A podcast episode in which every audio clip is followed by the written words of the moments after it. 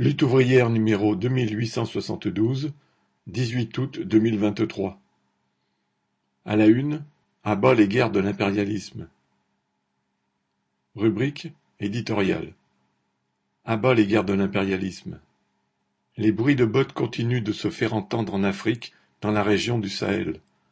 Réunis le 10 août, les chefs d'État de la Communauté économique des États d'Afrique de l'Ouest, CEDEAO, ont ordonné l'activation immédiate d'une force d'intervention pour rétablir le président du Niger, renversé par un coup d'État militaire fin juillet. Derrière elle, les dirigeants américains et français sont à la manœuvre. Macron, le plus va-t-en-guerre, a laissé clairement entendre que les 1500 soldats français présents sur le territoire nigérien soutiendraient activement une telle intervention. En attendant, le Niger connaît depuis deux semaines un véritable blocus. Sa population, dont plus de la moitié vit déjà en dessous du seuil de pauvreté, doit subir des coupures de courant, le blocage des transactions bancaires, l'envolée des prix des denrées alimentaires et les pénuries de plus en plus nombreuses. Les puissances impérialistes se posent en défenseurs de la démocratie, mais elles défendent en réalité le droit de quelques grands groupes industriels et financiers poursuivre leur mise en coupe réglée de cette région. Les intérêts français, entre guillemets, que Macron cherche à protéger, ce sont ceux d'Orano, ex-Areva, qui exploite l'uranium du Niger depuis cinquante ans, ceux de Total, de Bouygues et de tous les capitalistes français qui font des profits en condamnant les travailleurs et les classes populaires africaines au sous-développement et à la misère. Au Niger, pour trouver un soutien populaire, les militaires putschistes dénoncent aujourd'hui le pillage du pays par la France, mais il y a encore quelques semaines, ces membres des sphères dirigeantes de l'armée s'en faisaient les complices. Ils prélevaient leur part du butin, tout comme les dirigeants corrompus qu'ils ont renversés et que les dirigeants américains et français défendent au nom de la démocratie entre guillemets.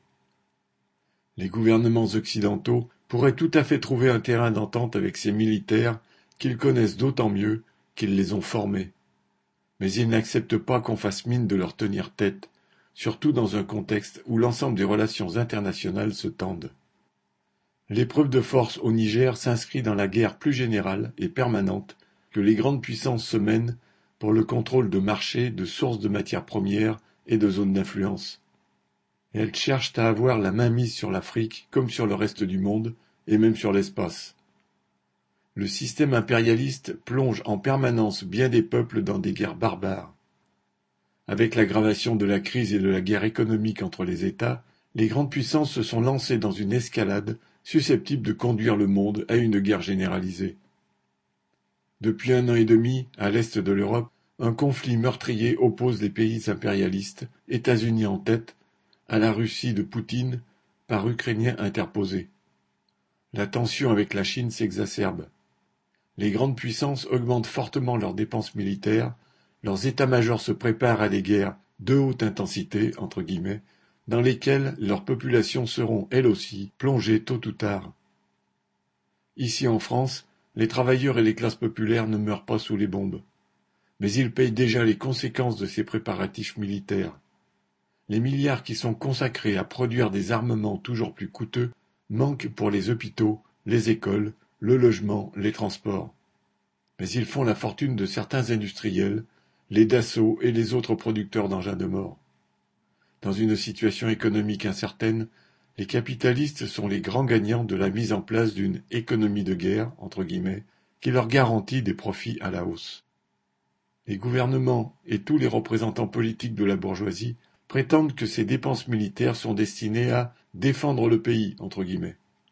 Le même argument sera utilisé demain pour nous mobiliser et nous envoyer nous entretuer contre d'autres travailleurs auxquels les mêmes discours mensongers auront été tenus. Alors que l'avenir laisse prévoir des crises toujours plus graves et des guerres toujours plus étendues, le sort des travailleurs ne doit pas rester entre les mains des classes dirigeantes, de leurs gouvernements et de leurs états-majors.